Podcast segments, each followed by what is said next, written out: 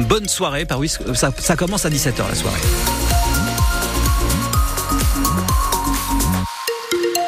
Et si euh, la tempête euh, Louis est en train de, de s'éloigner, a priori, il va falloir quand même que l'on en subisse les conséquences encore pendant euh, au moins quelques heures avec le maintien des Deux-Sèvres en vigilance orange au cru.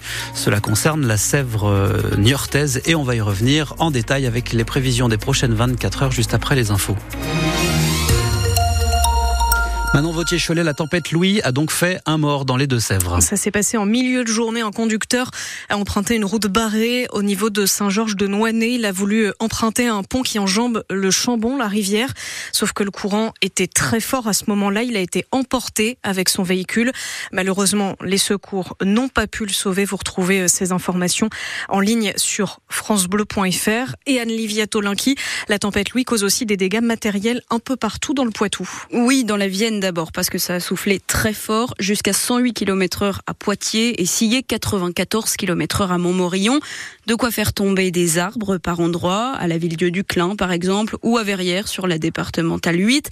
Les pompiers interviennent aussi pour des fils électriques sur la voie ou même des objets envolés, type antenne ou pergola plus rarement pour des petites routes inondées. Sur la départementale 18 à Varennes, au nord de Poitiers, là le vent a sectionné les câbles d'un poteau téléphonique. La circulation est coupée. Une déviation va être mise en place.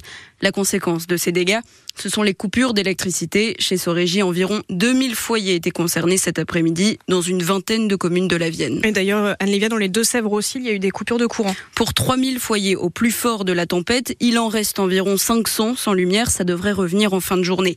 Pour ce qui est des inondations, plusieurs routes sont barrées. Une cellule de crise est activée depuis le début de l'après-midi à Saint-Mexan. À Niort, là, un plan a été déclenché ce matin pour faire face à une potentielle situation d'urgence. La mairie ferme aussi à l'instant les voies proches de la Sèvre toujours en vigilance orange, et appelle à rester prudent. Les précisions d'Anne-Livia Tolinki, selon Emmanuel Moreau, consultant en météo pour France Bleu Poitou, le plus gros de la tempête est passé, mais les Deux-Sèvres restent jusqu'à demain, a priori en vigilance orange pour cru selon Météo France. On fera le point à la fin de ces infos euh, sur la météo complète. Ce sera avec vous, Antoine. À Toire, vous avez peut-être euh, croisé des agriculteurs dans les rayons des magasins Leclerc, Lidl et Super U ce matin. Une dizaine d'entre eux de la FNSE a été mobilisée à deux jours du début du salon de l'agriculture, toujours pour demander plus de soutien de l'État. Et là, ils sensibilisaient notamment les clients à la provenance des aliments qu'on achète.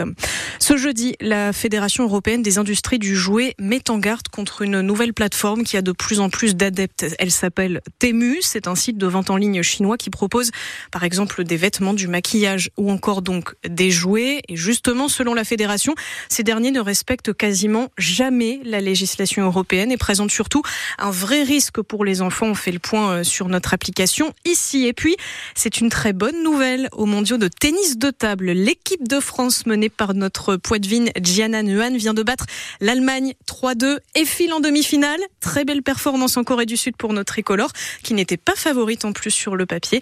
Elles affronteront la Chine en demi-finale.